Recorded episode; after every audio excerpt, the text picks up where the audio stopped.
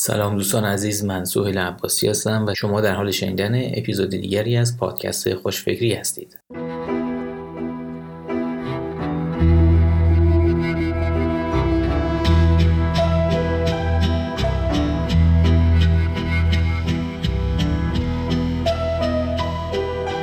عنوان این قسمت هست چگونه محاسبه اشتباه اندازه بازار منجر به شکست محصول میشه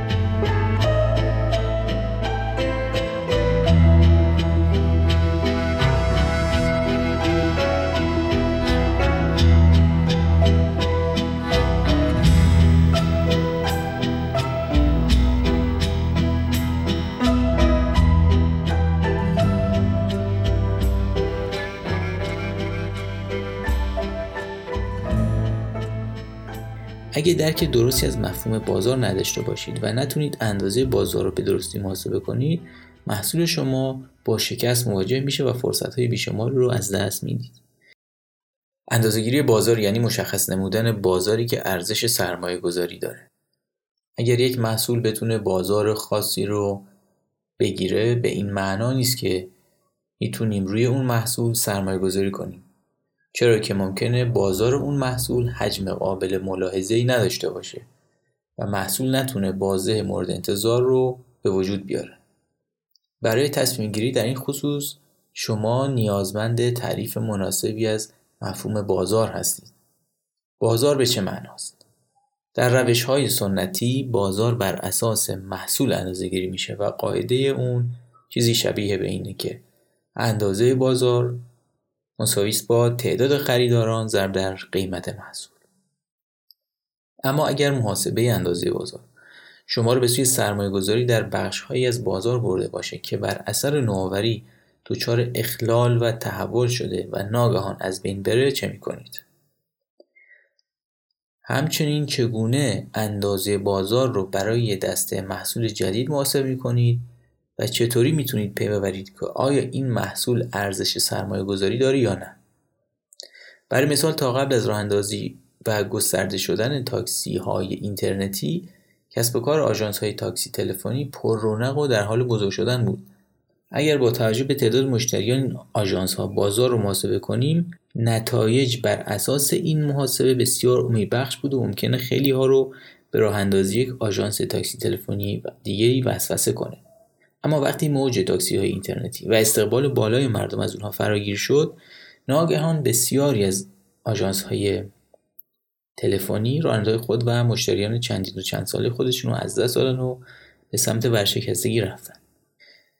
در این قسمت قصد داریم به شما نشون بدیم که چگونه از اشتباه در اندازهگیری بازار به صورت سنتی جلوگیری کنید و با استفاده از روش JTBD به درستی اندازه بازار خودتون رو محاسبه کنیم.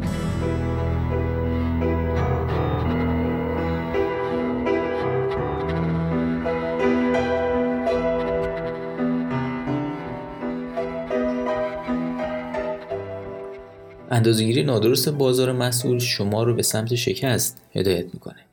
در اینجا مثال هایی رو بررسی می‌کنیم که در اون از روش های سنتی یعنی بر اساس محصول برای اندازهگیری بازار استفاده شده. برای مثال محصول آیپاد رو در نظر بگیرید. شرکت اپل تونست در سال 2007 تعداد 200 میلیون از این محصول رو با قیمت 150 دلار به فروش برسونه. از طریق قاعده سنتی یعنی قیمت محصول ضرب تعداد خریداران می‌تونیم حساب کنیم که بازار آیپاد در حدود 30 میلیارد دلار بوده و حتما بازار دستگاه MP3 پلیر نیز فراتر از این مقدار بوده. یا اینکه میزان فروش دانشنامه ها در سال 1990 رو در نظر بگیرید. در اون سال دانشنامه بریتانیکا به تنهایی بیش از 120 هزار نسخه به فروش میرسونه. بنابراین بازار دانشنامه یک بازار چند میلیارد دلاری بوده.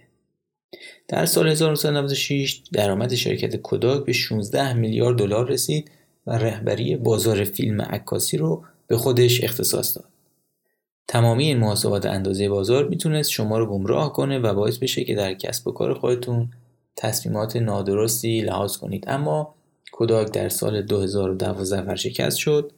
دانشنامه بریتانیکا در سال 1996 به نصف قیمت ارزش قبلی فروخته شد و حتی شرکت مایکروسافت که گمان می‌کرد بازار دستگاه های پخش کننده MP3 جذابه و به همین دلیل روی محصولی به اسم زون سرمایه گذاری کرده بود در سال 2007 اعلام کرد که در سرمایه گذاری این محصول 289 میلیون دلار زیان برای شرکت حاصل شده. چرا که با معرفی آیفون بازار پخش کننده های MP3 روند نزولی پیدا کرد. در سال 2007 مشتریان دیگه به دنبال آیپاد و سی دی و نوار کاست و غیره نبودن. اونا می‌خواستن حال و هوای خاصی رو با موسیقی ایجاد کنن. در واقع ایجاد یک حال و هوا و مود خاص با موسیقی کاریه که مشتریان می‌خوان انجام بدن. و اونها محصولاتی رو خریداری می‌کردن که این کار رو بر اونها به درستی انجام بده. در واقع بازار پخش کننده MP3 از ابتدا هم وجود نداشته بلکه ایجاد حس و حال و مود به کمک موسیقی بازار واقعی بوده و هست. اندازهگیری بازار بر اساس محصول شما رو گمراه خواهد کرد. اما بازارهایی که بر اساس کاری که مشتریان می‌خوان انجام بشه یا همون جابز تو بی دان اندازهگیری و تعریف میشن در طی زمان پایدار خواهند بود و به تیم کاری شما یه هدف مشخص برای نوآوری میده. اندازهگیری بازار بر اساس نیاز مشتریان به شما کمک خواهد کرد که ارزش ریالی محصولات جدیدی که کسب و کار شما باید تولید کنه ولی بر اساس نگاه به عملکرد فروش محصولات قدیمی و فعلی نمیشه محاسبه کرد رو به دست میاره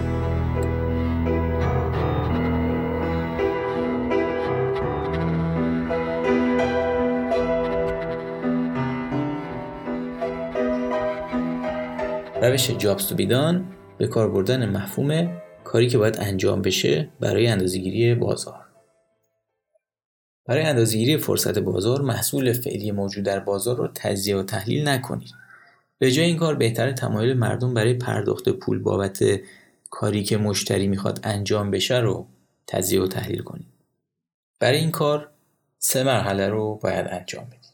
یک بازار رو به عنوان هدفی تعریف کنید که مشتری می‌خواد به اون هدف برسه. یعنی همون کاری که مشتری می‌خواد انجام بشه. دو با استفاده از نظرسنجی ها و مصاحبه ها تمایل مشتریان رو به پرداخت برای محصولاتی که نیازشون رو رفع می‌کنه اندازه بگیرید. 3. اعداد پاسخ ها رو به صورت نمودار نقطه‌ای مشخص کنید و اونها رو به یک منحنی به هم وصل کنید و منحنی مربوطه رو رسم کنید. قسمت زیرین منحنی اندازه بازار شما خواهد از این طریق می‌تونید بزرگترین فرصت بازار رو در بخش برتر بازار یا بخش کم هزینه بازار شناسایی کنید. به این مثال توجه کنید. اگر قصد داشته باشید که در بازار نقشه های آنلاین مثل Google Map سرمایه گذاری کنید چه تصمیمی می گرفتید؟ اگر از روش سنتی برای اندازهگیری بازار استفاده می کردید به این نتیجه می رسید که سرمایه گذاری در این بازار هیچ ارزشی نداره چرا که درآمدی از Google Map یا Apple Map توسط این شرکت ها چندان به دست نمیاد اگرچه میلیاردها کاربر دارند. بنابراین اندازه بازارش عدد زیادی نمی‌شد.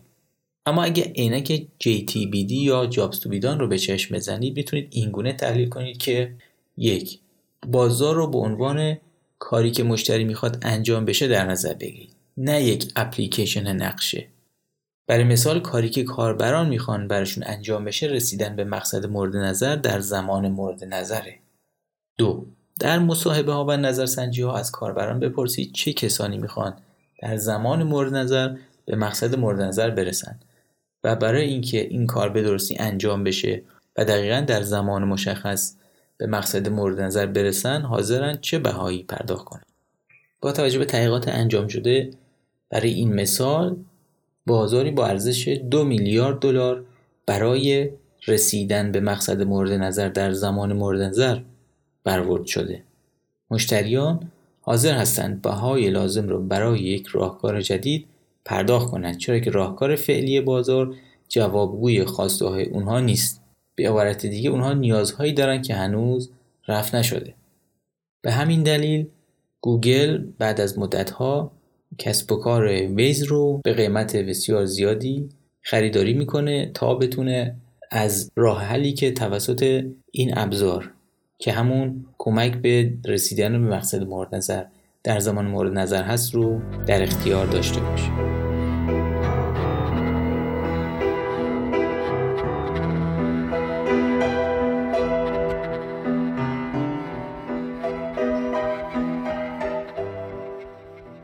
دوستان گرامی در قسمت دوم توجه شما رو جلب می‌کنم به ده قانون مارک کیوبن برای استارتاپ ها.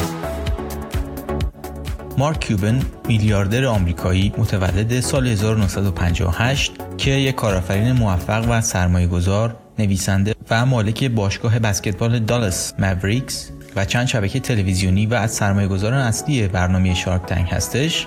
یک سری قوانینی رو برای استارتاپ ها و هر کسی که در یک استارتاپ می‌خواد کار بکنه بیان کرده قانون اول کسب کارتون رو راه نندازید مگر اینکه علاقه شدیدی نسبت به کاری که می‌خواید انجام بدید داشته باشید. قانون دوم اگر از ابتدا استراتژی خروج در نظر دارید یعنی به اون کار خیلی علاقه ندارید. قانون سوم افرادی رو استخدام کنید که فکر می‌کنید عاشق کار کردن در استارتاپ شما هستند قانون چهارم. فروش دوای همه درد هاست بدونید شرکت شما چطوری باید پول در بیاره و فروش واقعی داشته باشه. قانون پنجم. شایستگی ها و نقاط قوت کسب و کارتون رو بشناسید و بر روی بهتر کردن اونها تمرکز کنید. افرادی که نقاط قوت شما رو می‌سازن راضی نگه دارید و بهترین ها رو برای اون کارها استخدام کنید. غیر از این افراد کسایی رو استخدام کنید که با فرهنگ کاری شما هماهنگ هستند ولی خیلی دستمزد بالایی نمی‌خوان. قانون ششم. یه روز 24 ساعته. اگه کسی شغلش رو دوست داشته باشه راههایی رو پیدا می‌کنه که زمان زیادی از اون 24 ساعت رو برای انجام کارش اختصاص بده. قانون هفتم. فضاهای کاری باز همه رو با جریان کارها هماهنگ خواهد کرد و انرژی رو بالا نگه خواهد داشت. توی استارتاپ چیزی برای مخفی کردن نباید باشه. قانون هشتم. از نظر فنی با هر چیزی که بلدید کار کنید. این همیشه ارزون ترین راه موجوده. توی یه استارتاپ بذارید اعضای تیم با هر چیزی که بلد هستن کارها رو انجام بدن. قانون نهم. هرم سازمانی لازم نیست. در استارتاپ شما اگه یک مدیر باید به مدیر بالادستی گزارش بده بدونید که شکست می‌خورید. قانون دهم. هرگز یه شرکت تبلیغاتی به کار نگیرید. اونا به همون افرادی شما رو معرفی می‌کنن که از قبل خودتون رو به اونها معرفی کردید. به جای اون هر زمان مطلبی مرتبط با کاری که می‌خواید انجام بدید در جایی منتشر شد به نویسندهش ایمیل بزنید و خودتون و شرکتتون رو معرفی کنید. کار اون افراد پیدا کردن چیزهای جدید و جالبه و ترجیح میدن از زبان خود شما بشنون و از شرکت های تبلیغاتی. و حالا نوبت شماست. شما چگونه اندازه بازار رو برای محصولات و خدمات خودتون محاسبه کردید؟ فکر می‌کنید تعریف درست یک بازار چه تأثیری بر روی محاسبات سرمایه گذاری شما داشته باشه؟ از توجه شما سپاسگزارم. لطفا نظرات پیشنهادات و سوالاتتون رو از طریق ایمیل info خوشفکری و یا پیج خوشفکری در اینستاگرام برای ما بفرستید. تا در اپیزودهای بعدی اونها رو پخش کنیم و در موردشون صحبت کنیم. تا درودی دیگر بدرود.